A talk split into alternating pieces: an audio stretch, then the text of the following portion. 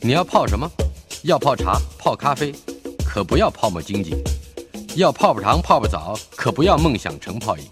要泡菜、泡饭、泡妞、泡书本，就不要政治人物跟咱们穷泡蘑菇。不管泡什么，张大春和你一起泡新闻。台北 FM 九八点一 News 九八九八新闻台，我们现在的节目啊除了可以在 YouTube 上重温内容，推荐大家可以到“听说张大春”啊，“听说张大春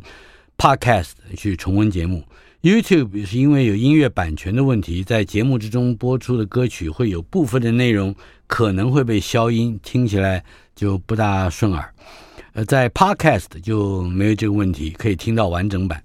今天我们的节目进行的单元“娱乐轰趴”，访问的是第一次来到节目之中，而我从初中、高中的时候就听他唱戏的朱露豪，我呃叫大哥的，呃，他在真剧场啊《再亲子》这个节目，呃，担任策划和艺术总监。我们今天的主题正是真剧场，二零二三年真剧场《再亲子》。它的副题是京剧经典折子戏。先报告一下这一次的演出资讯，呃，它有六个折子戏啊，《盗马》《平贵别谣》，薛平贵、王宝钏，呃，还有《乌盆记》，呃，这是八月五号星期六的下午两点半开演。另外还有三个折子戏，分别是《秋江》《石玉镯》《英雄义》。这是八月六号，礼拜天，也是下午两点半，演出地点是台北市政大楼的亲子剧场。购票网站不要忘记记下来，OpenTix。呃，陆豪大 哥，哎，大锤，好久不见了！嗯哎真的，很早很早以前我就演过你的戏了。将军杯，将军杯这这这是一部电视电影，对，大概有六集。对呃对对对对，导演是刘德凯，刘德凯，跟你合演的还有杨群，对我是演那个年轻时候的将军，然后杨群大哥他是演年老的将军。是您还有个儿 子嗯，就是我们现在的台北市文化局 局长蔡诗平，蔡世平。呃，所以你跟他见了面论辈分，他还要叫叫你他长不辈承认，他说你不是我爸，你是年轻的，我爸是 杨群。今天我们还是回到真剧场，在亲子，呃，我们有六个折子戏，是，呃，会用这种形式来演出，可以谈一谈它。其实在，在我小时候看戏，大部分演出形式都是这样，嗯嗯，前面有几个呃短短的，后面来了一个大比较是热闹的是是大咒，是是嗯吧？，对好，那这这个盗马、平贵别窑、乌盆记、秋江、石玉镯、英雄义这六个折子戏是怎么样挑选出来、锻炼出来？是，嗯，我想京剧的折子戏呢，它应该是说它整整出戏里面最精彩的那个片段。那当然，折子戏，因为折子戏，我们也是希望能够培养更多的年轻演员，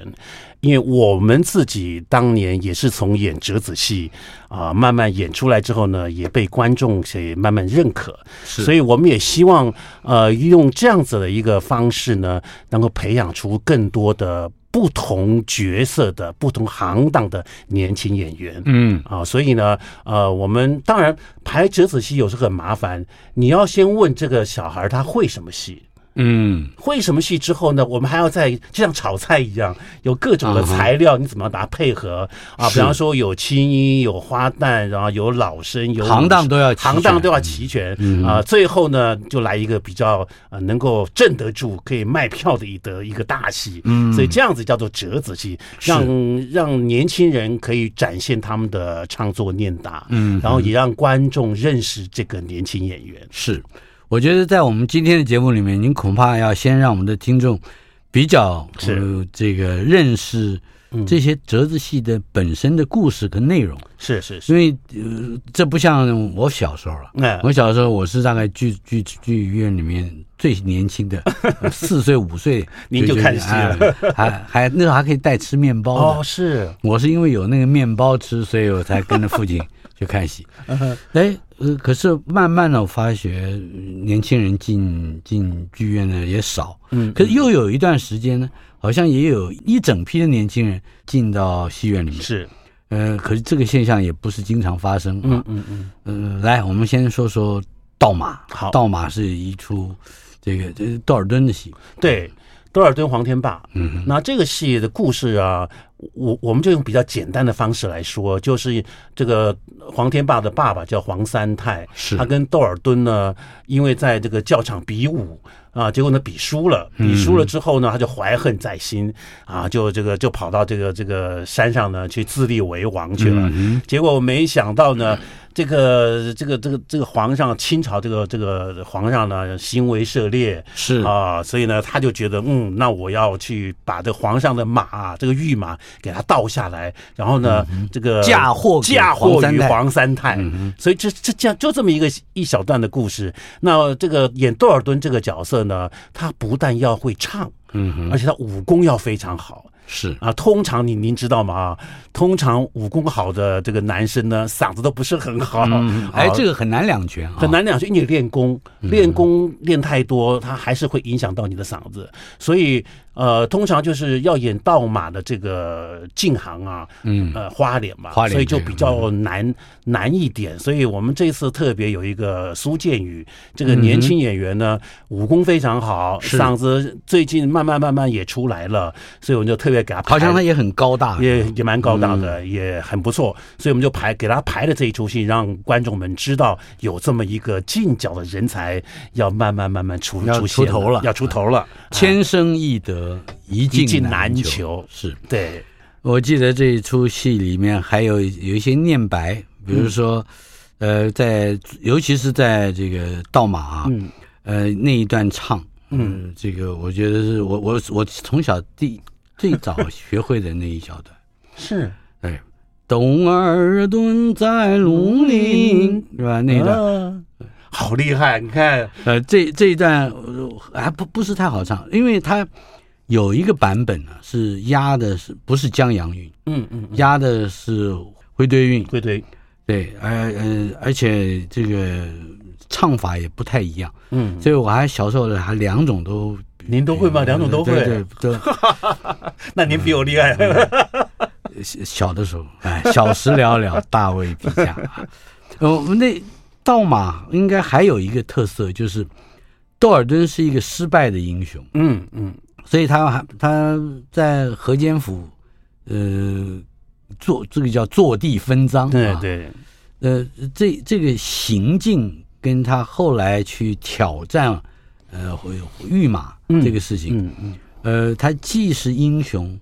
又是恶棍，嗯，他是有双重性的。是是是。这这怎么去？主要是要诠释他的情感。 对，我觉得，所以他的他的坐地分赃那个厅叫做忠义厅，对，终于 对不对？嗯所以他是有忠肝义胆的，但是他就咽不下这口气，嗯，所以他才有这样子一个行为嘛。是，可是到最后，我觉得这这个戏到最后，他还是自己去投案了嗯，啊。我们如果演全本的话，是嗯天霸拜山以后，他自己去投案他，发现黄三太的儿子是个英雄，是个英雄。而且有机会杀他，没杀他，对，在他的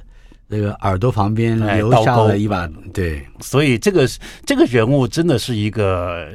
亦忠亦邪的这么一个角色，嗯可是到最后是一个非常让让人振奋的一个的一个故事发展。是，所以演演这个角色的这个窦尔敦呢，我我我觉得从球派、从原派嗯啊这些袁世发海嗯展，袁世海跟裘盛戎是啊，还有金少山金派，我觉得他们对这个角色的发展都不太一样。嗯，啊，有苏的建宇是怎么？主要是苏建宇他还是以武进为主了。嗯，那他这一次就是跟呃他的唱功的部分呢，是王海波王老师哦海波也帮他做了一些呃修正啊，是这个这个传授王海波老师也是田文仲先生的夫人，呀，对嗯对呃对这个，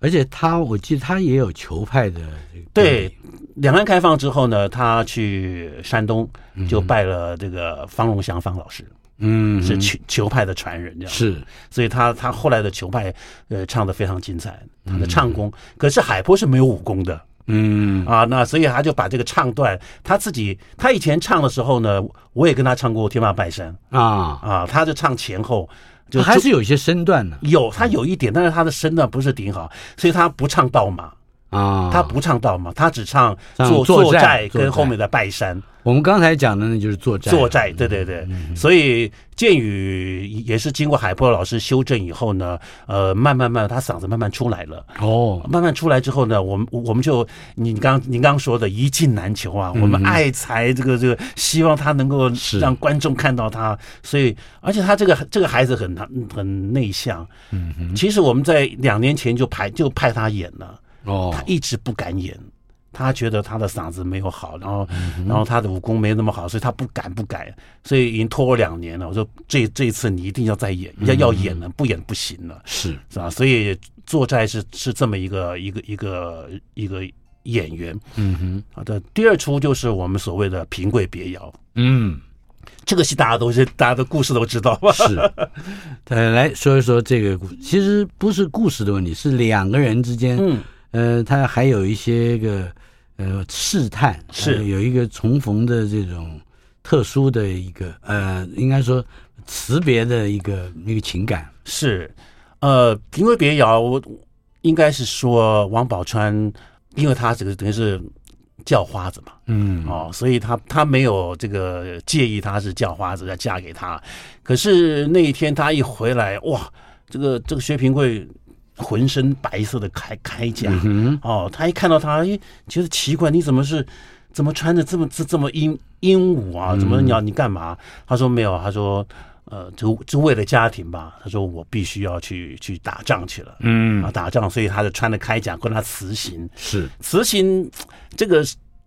在以前可能这个辞行的时候，因为这一去就不知道什么时候回来嗯哼啊，所以两个夫妻呢，呃，平贵跟那个宝钏就非常的难分难舍。是啊。我记得我自己在演的时候呢，经常王宝钏就会问他一句，他说：“那你走了，你留给我什么嗯？”啊是啊，这个这个薛平贵也 讲实话，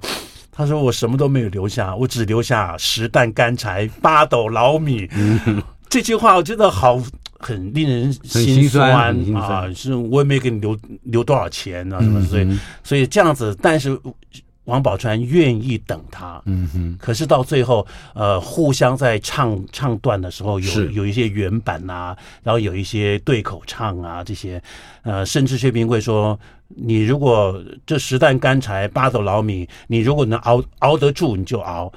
熬不住，你就回你的相府吧。嗯哼，可是王宝钏这个还是试探，还是试我刚探刚试探，对所以最后王宝钏说：“我不管，反正我不，我绝对不会再回这个这个相府，嗯因为我跟我父亲已经三级掌过了。”是那是另外一出戏，另外一出戏，他前面一出戏，嗯所以我绝对不会回这个回回相府，我一定会要等你回来。嗯所以这一等就十八年了。 是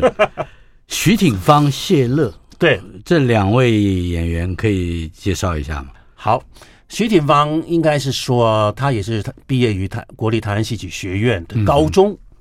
他高中在那边毕业，等到完了以后呢，他单枪匹马，他一个人嗯，跑到北京的中国戏剧学院嗯去念大学。深造去了，深造去了，他去念，嗯呃，在北京呢，呃，也也也学了不少戏，然后也也跟了很多老师学过，嗯哼，啊、当然也在异地也受了不少气啊哈，啊、我觉得对他来说是一个人的一个生活的一个拓展。是你如果都在台湾一个戏剧学院毕业，到大学毕业之后呢，就就进剧团了。嗯哼，那对他的眼界跟他想要想要学的东西可能还不够。是那挺方还不错，就是啊，他他去大陆念的大学，嗯啊，然后学了不少戏，也在他甚至也在这个这个北京啊，他们自己同学还一天到晚去演堂会去赚零花钱去了。哦，还有这种有历他们，练，他北京很多，嗯，北京很多这个堂会，他们去赚钱，然后这个要要要过这日子这。是很好的锻炼了，是啊，我我就想到以前梅兰芳那个时代，是在北京的那戏园子，然后很多堂会啊，还有什么同乡会啊，嗯那是嗯种演出。在当年是很多的，那现在北京现在还是有，所以挺芳跟我说，他那个时候去，呃，反正钱很少很少，然后要是嗯要自己带服装，然后自己带音乐，他们都找老师录好音，哦用录音的方式，然后是去演出。徐景芳是演薛薛平贵，他演薛平贵，嗯他是学武生，是武生那他回来之后呢，这两年这三年呢、他也跟我学了很呃一出《武松与潘金莲》，嗯，他就这一出戏奠定了他在观众心目中的一个年轻的一个武生，很棒的武生。那他、他的特色是他有嗓子。啊一般武生嗯就是嗓子老是唱不出来哈，，有的时候还会上断 掉，对，啊 他 P P C 鸟啊，那挺方还不挺方不错，他有嗓子。那经过了这两年的这个这个教学练，呃，教他怎么样发声、怎么唱之后呢，他现在反而对对这种感情的戏他很能掌握，是所以这是徐挺芳。武功也很好，那谢乐呢？那更是呃，这应该说，这台湾这三十年来，魏海敏之后，嗯，旦角儿蛋卷儿，嗯他是现在最年轻、最年轻的一个后起之秀。是嗯他今年才大四，刚刚毕业，啊、而且他他的身份也是很很很很有意思，他是原住民。哦，他是原住民，又漂亮，嗯，嗓子又好，主要是那一定嗓 子好，嗯天赋好，天赋好，所以他唱那个那个《青衣花旦》啊，真真好。所以我们这次特别请他呢，呃，来扮演这个王宝钏。他们都是在剧校里面，对他们都是那个台湾戏剧学院毕业，嗯，嗯，所以呃这个冲着这个京剧而来，嗯，那不管你原先出身哪一个族群，是那应该都是非常有诚意，而且是是呃经得起打熬的。对，我想他们来进剧校都都是九岁十岁嘛，嗯，那经过这么多年下来，嗯，比方说你八年就要高中毕业，然后到了大学呢，四年就十二年了，嗯啊，所以他们基本上都已经是淘汰再淘汰精英留下来的，嗯，所以他们现在我觉得。我经常说，我我看他们演戏，我都自己都觉得哇，年轻 真好。哎，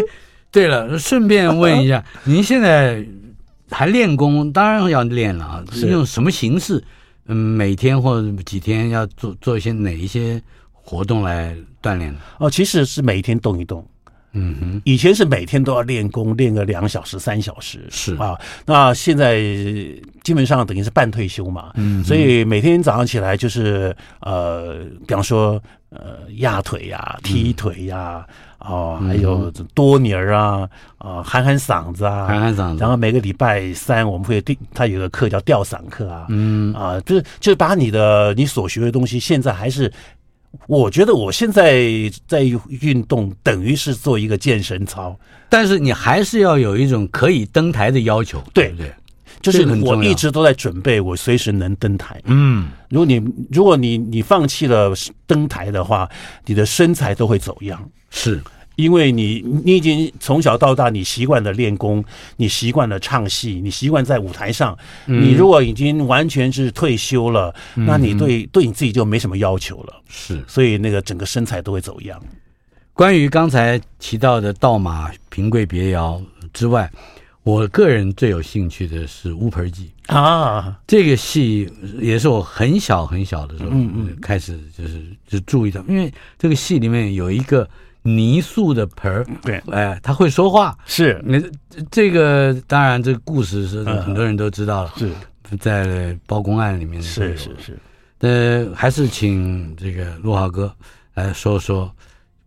乌盆记》这个故事以及演演出的内容。好啊、一个商人叫刘世昌啊、他这个奉了母亲的命呢，以贩 卖这个绸缎为生，所以他就到了北京去做生意，做了好几年，呃，终于想家了，所嗯以要回、要回到老家来探望这个这个双亲。就走到半道上呢，啊，天降大雨啊，他们就躲雨，然后就正好呢就躲到这个一个一个一个窑烧窑的一户人家，嗯叫做赵大。赵大，啊，赵大他们家这个赵大呢一看呢、啊，所以啊，人人不能乱财说不可话，露吧对，所以这个这个刘世昌的这个这个家人，这个那个家院呢，就说啊，这这么重啊，这你不晓得啊，这是你你们都是银子、啊，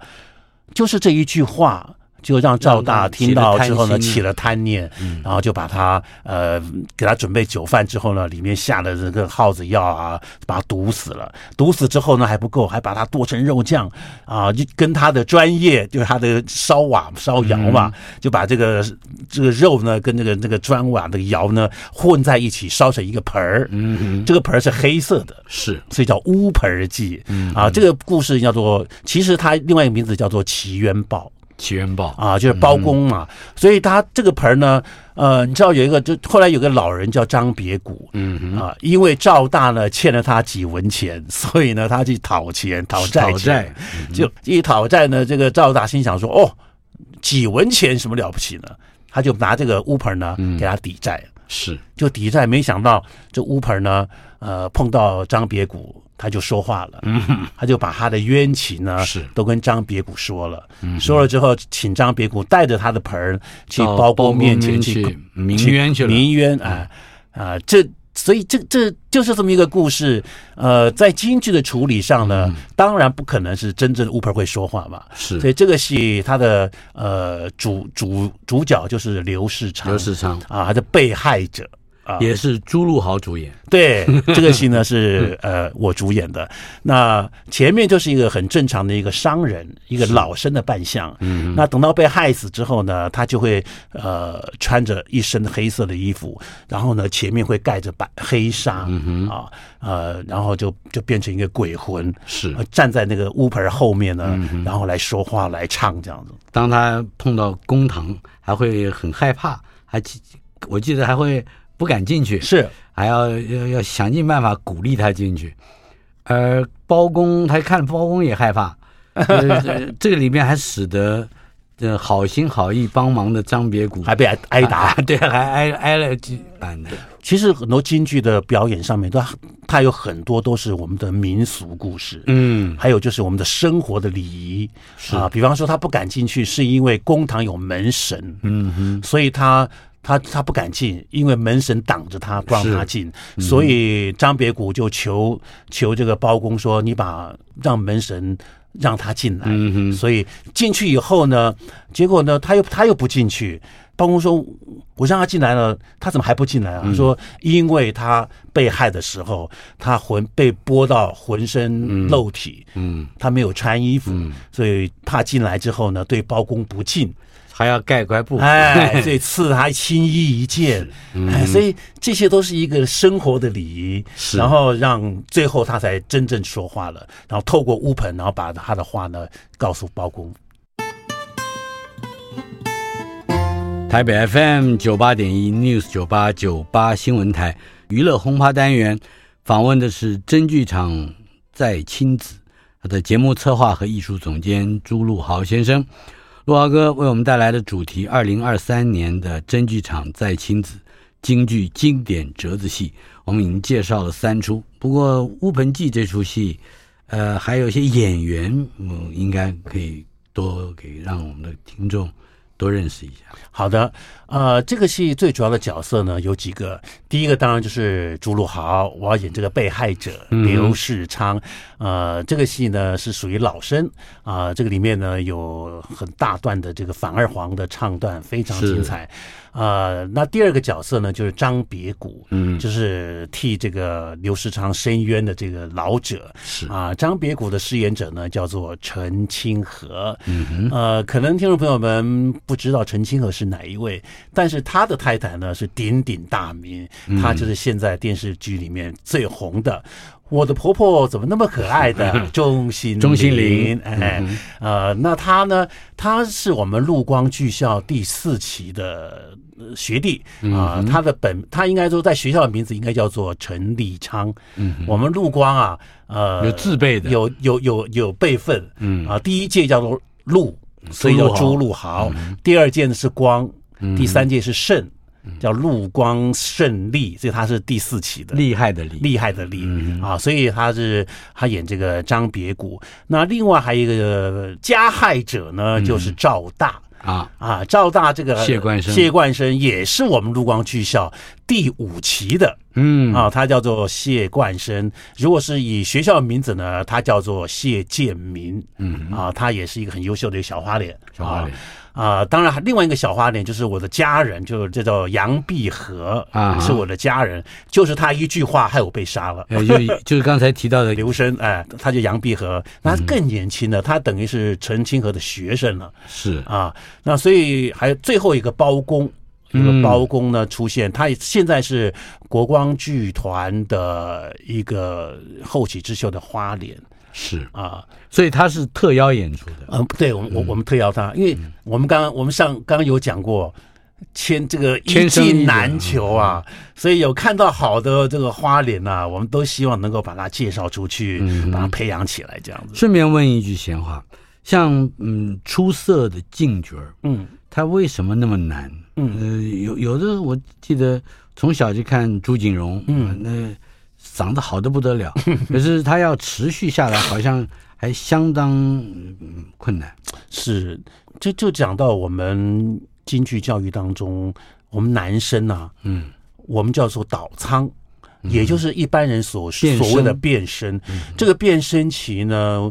很奇怪，就是在我们京剧界里面呢，只要一倒仓以后呢，很难变回来，啊，不知道为什么。所以你能变回来的时候科学上没有也办法没解决。也没有什么，我我也搞不清搞不清楚。所以不管是老生、武生、小生、花脸都一样，嗯，只要你一倒仓，哇，这个所有的老师啊都很很寄望他能够变好，嗯但是他但是他就好不了。等你看到他好的时候呢，哎，好像年纪已经很大了，是，很大了之后呢，然后他自己也有点自暴自弃了。嗯啊，所以，呃，所以我们在剧校期间，只要有变声期的时候呢，呃，我们通常都去打武戏了。啊， 哎，我我所以为什么坤境就没这个问题？女生她没有变声期啊，，对，王海波刚才提到，王海波没有啊，最近有一个任思源，那对中国大陆，他也没有啊，嗯，他嗯也没有，因为女生嘛，男生要从要由小孩的声音变成大人的声音，是，所以我们就变声期。你变得好，可能一年两年就回来了；嗯，变得不好，你可能十年八年都回不来。还是得调养啊，对很多调养的对功夫，所以这个就是呃，男生为什么在京剧当中，不管哪一行，他是要把他的嗓子变回来，要经过很多很多时间的真休息，以及很正确的声音的训练。嗯嗯。刚才我们介绍了《盗马平贵别窑》《乌盆记》，他们是八月五号星期六下午两点半演出的。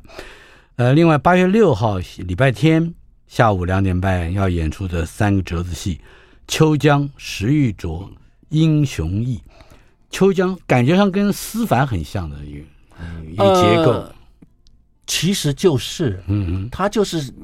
思凡后面的故事嗯嗯啊。这个潘必正，潘必正就是一个嗯小生嘛，哼，是啊，他这个考场失利，所以呢就到一个尼姑庵去投诉。投诉之后，没想到这个这个呃庙长庙、嗯就是妙这个长陈妙长那个这尼个姑尼姑，对，这两个人一见钟情。爱上他 了，嗯这一见钟情之后呢，啊、第二天可是到了第二天，那个潘必正他还他还是要要离开嘛，是所以这个尼姑在后面就紧紧紧追他，嗯希望能够怎么样怎么样，所以所以他这是一段嗯女女在那个年代女人追求爱情的一个一个勇敢的表现。嗯是，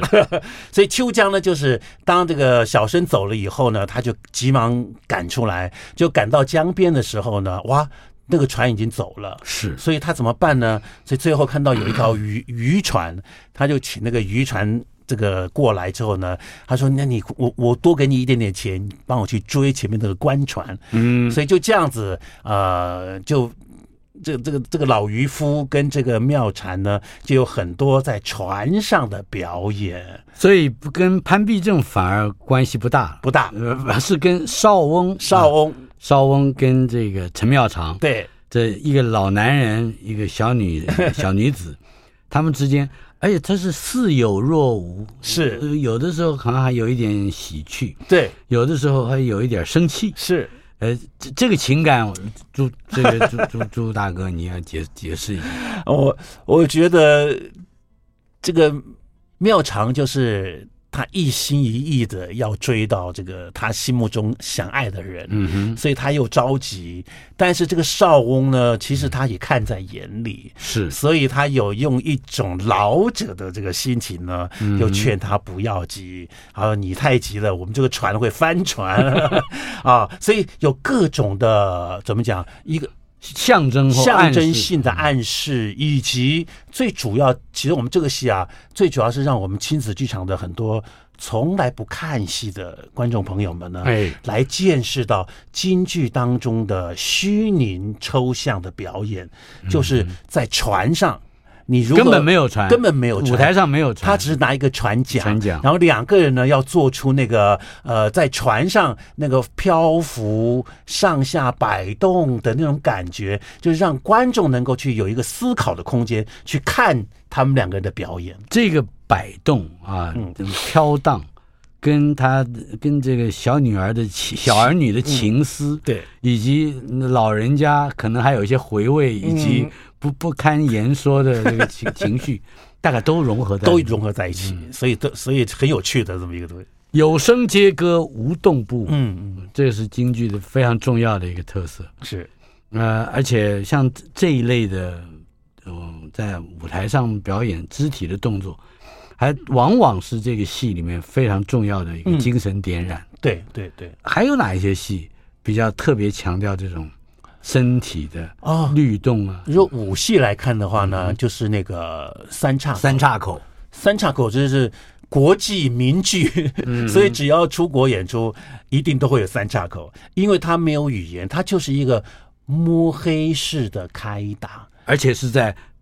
倍儿亮倍倍儿儿亮亮的的舞灯台光上之下，对，而且两个人的默契要非常好，嗯要表现出摸黑当中互相看不到对方，是可是观众看到就是很亮很亮的灯光之下，他们两个的表现，嗯那这个就是不管是。呃，老戏迷或是从来不看戏的戏迷，是都会很喜欢看这出戏，所以我们呃在做很多校园推广的时候呢，我们就会用《三叉口》这个戏呢，嗯来让很多很多的小朋友们来告诉他们京剧的入门是什么。是所以这个戏就是这样的。那另外一出戏以文戏来看呢，就是《天女散花啊，》，天天女女散花是很漂亮的，它是没故事的一个戏， 呃，没故对事，他就是讲一个天女，她奉了这个奉命之后呢，她把她要把这个呃天上的这个呃什么吉祥祥瑞嗯要散播在人间，所以呢，她利用她的彩带来表现是她的这个彩虹啊、云彩啊，嗯是最后呢散那个花，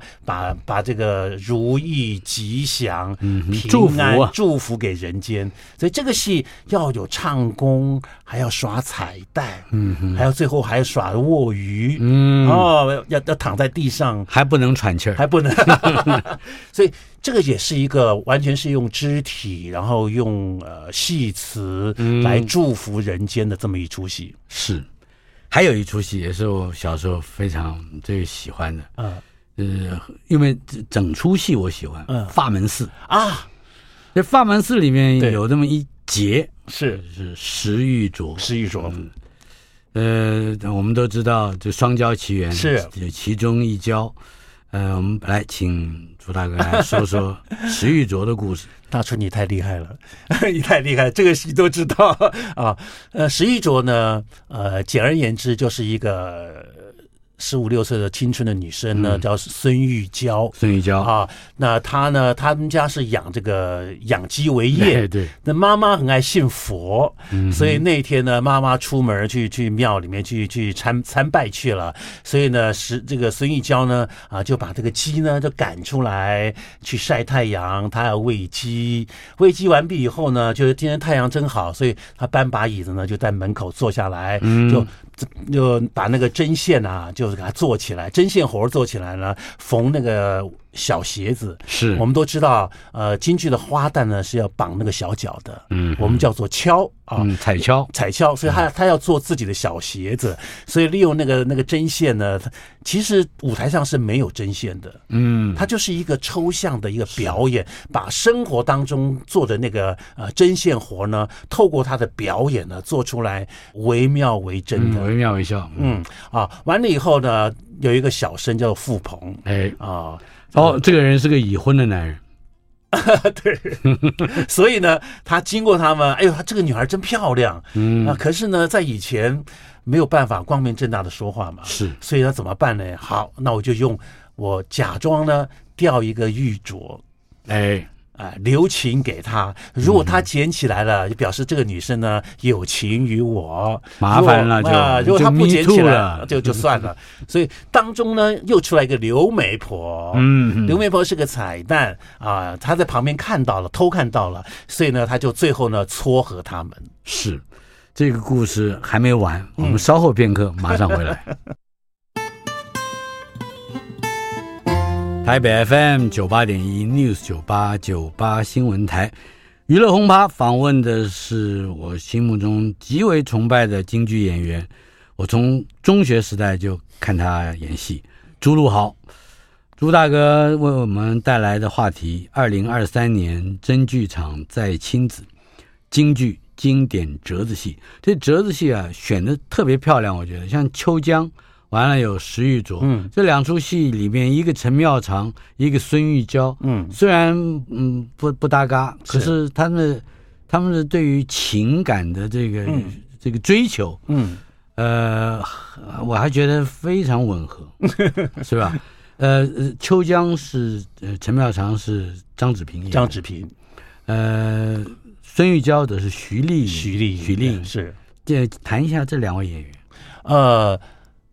张子平呢是今年还是大学生呢，嗯还在我们这个国立台湾戏剧学院的大二是，的学生。那他基本上是青衣，嗯哼，他的嗓子很好，呃，做工也还不错。那这次演秋江对他来说其实是一个挑战，嗯因为他并不是完全太多身段的。他比较以前比较是抱着肚子唱的青衣，嗯啊，所以这这出戏里面有很多表情了，很多表情跟身段，嗯对他来说其实是一种挑战啦。是所以我因因为他也是我们呃趋势教育基金会所所给予奖学金的一个趋势之星，嗯所以我们希望他的这一个是一个多元化的，能够多才艺的，而不只只局限在青衣啊。是所以他这个戏是他的挑战。那许丽莹呢，她也是毕业于国立台湾戏剧学院京剧系啊。嗯是那这个孩子，我觉得我看过他演演演过一个叫做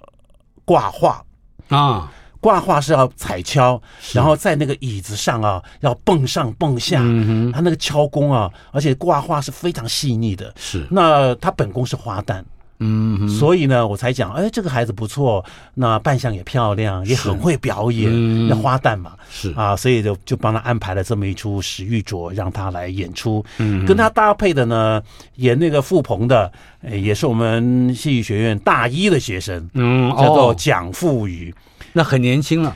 而且他是个男生。是啊，大锤您知道，嗯呃，京剧界啊，要出个男小生很对难很多都难，是女生去，都是女生来演小反战生，士，所以我们在他高二的时候，我们看他比赛，看到他，哎，这个孩子不错，而且扮相很漂亮，呃，而且气质很好，嗯，所以我们就给了他奖学金，希望他能够培养他，慢慢慢培养他到毕业，将来能够为京剧培养另外一个嗯呃京剧的小生。就是叶盛兰、叶少兰这样，对，啊像台湾来说，只有曹富勇啊、是啊，所以嗯比南较，因为小生他有好几门功嘛，有扇子生啊，什么对志玲生啊、志林生善，还有很多、嗯对很它有多种，很多种行还有行当里面穷穷生都有啊对 啊，所以有那么多不同的训练，他要能够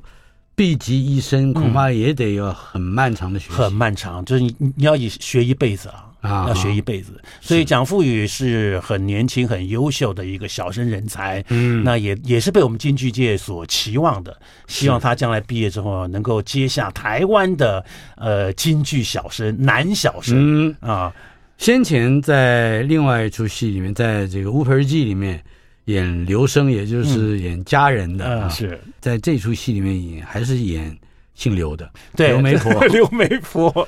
杨碧荷， 杨碧荷，嗯刘媒婆就是我们所谓的这个拉媒说气儿，这个这个这个嗯丑婆子嗯丑婆子啊，她本宫是小丑了，但她的嗓子非常好，然后呢，她很有喜感，嗯，她上了台啊，观众很喜欢她啊。而且大雄，我跟您说，嗯我们台湾真的是一个多族群的文化。啊，杨碧荷呢，她是新住民，哦她的妈妈是越南人，哦，所以你看看我们台湾是不是真的是一个大熔炉在啊？呃在对，而且在京剧上面去做融合是，就是很很少，很以过去很少见很少有看到，嗯但是现在越来越多。啊啊，啊，所以我就觉得我们京剧，你看有有这么多人才的这个汇入哈、是嗯让我们有不同的这个这个表现。所以杨碧荷呢，就是演刘媒婆是这样子。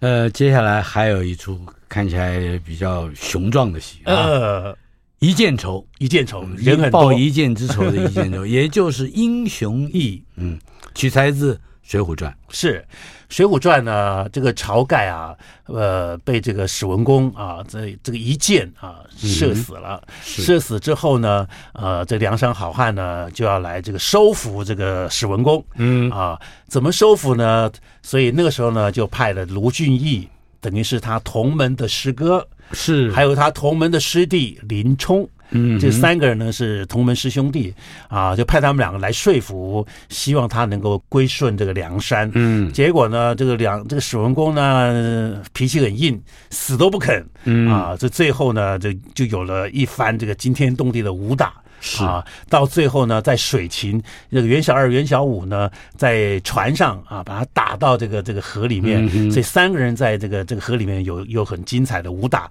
我们叫做水战。是水战完毕以后呢，最后就把史文恭给擒住了，嗯啊，就压到梁山去了，这样子。嗯所以这个出戏我们一通常我们都叫一箭仇啦。一剑仇啊，但是我们想说，我们这次有这么多的呃老师、学长、师哥、师弟来傍着我们这个最年轻、最年轻的这个武生，嗯叫做秦朗，秦朗，啊他他演史文恭他也手嗯工，他是大二学生哦，啊，很优秀。所以呢，我这个老师呢，我就陪他演这个卢俊义。嗯哼哎、他的师哥徐挺芳呢，就陪他演这个武松。是啊，还有林冲啊等等一大堆的这个武行们，嗯所以我们才把说，既然这么多武行，大家都是个英雄，所以干脆我们就给他改名字叫做英雄义，是，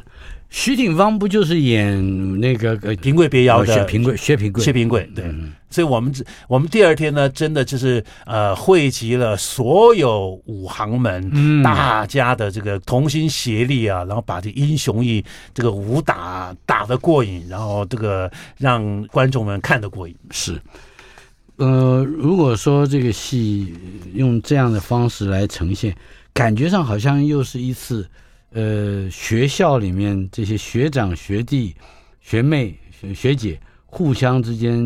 彼此声援，嗯，而且彼此切磋的一个大会演、是大会串，其实我的构思是因为以前我们在呃，就我年轻的时候，嗯，以前国防部的剧团，陆光、海光、大鹏、复兴、联勤，那时候每年都要比赛啊、那每一年都在比赛，然后每一年都有个联合大公演。是比方说，呃，那个大武戏啊，每个剧团的当家武生。嗯当家武行，哇！大家演那个什么，呃，铁公鸡，您看过不 吧？太看过，哦，三本铁公啊对对对鸡，对又是什么八禅庙啊、嗯四大四周城啊，那种上了台，大大家都在吊跟斗，嗯然后拼命在让观众看得过瘾的嗯。其实我的构思也是朝这个方向做，因为现在没有这么多剧团，嗯没有这么多演员可以联合大公演，是所以我们就把它变成一个呃，在应该说他们都是学长学弟之之这样子，让所有的大家呢都能够呃变在这出戏里面，大家齐心努力，然后把这个武戏呢标得更过瘾一些，这样子。在我们今天节目访问的最后，我想要邀请朱鲁豪先生嗯为我们来一小段刘世昌，好吧？好，没问《题乌。盆记》好，那我就唱一句。呃，呃这这短一解解解 解释一下，他到底这一句是什么？呃应该是这一小段是什么内容？啊，第一，呃，他变成鬼之后，嗯然后他他会就他叫张别谷老丈，老丈不必胆怕惊，嗯，他就这么一句，好不好？就这一句啊。啊，你听听看，啊，好，老丈不我必胆怕惊。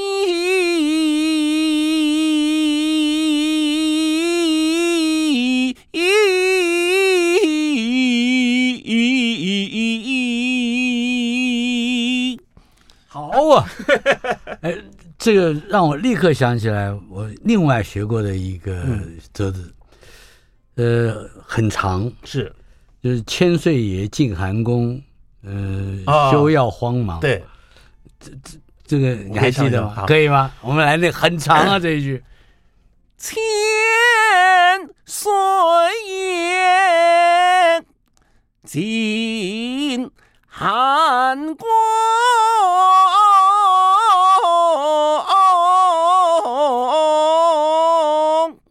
休要慌忙。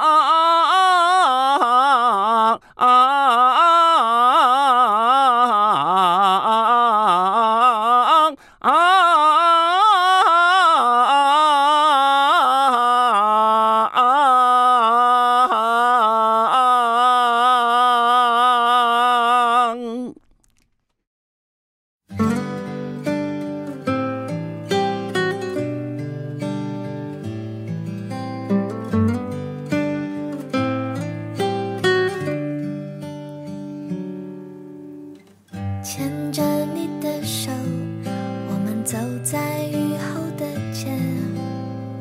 经过了那间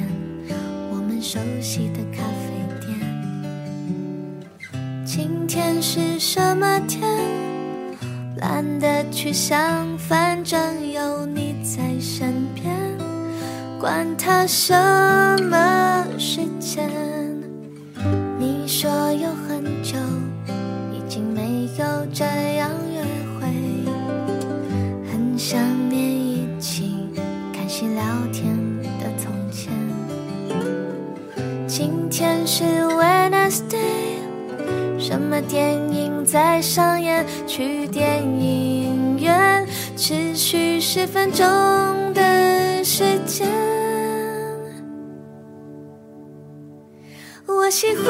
这样渺小的世界，这样雨后的天，没有一点压力的感觉。我喜欢我要牵着你的手，一起走到电影院。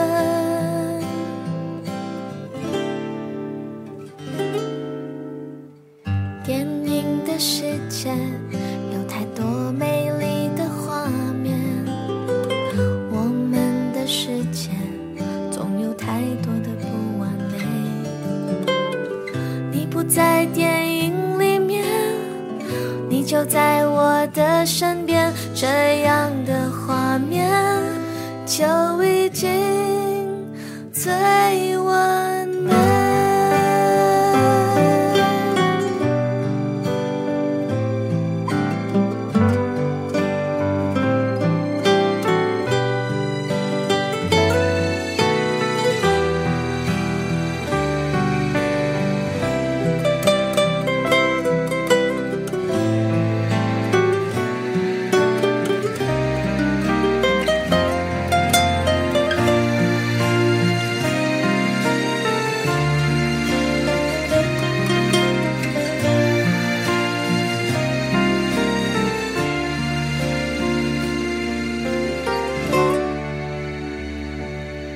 我喜欢这样渺小的世界，这样雨后的天，没有一点压力的感觉。我知道这样靠在你的肩，就让我觉得安全，很安全。电影的世界有太多美丽的画面，我们的世界总有太多的不完美。你不在电影里面，你就在我的身边，这样的画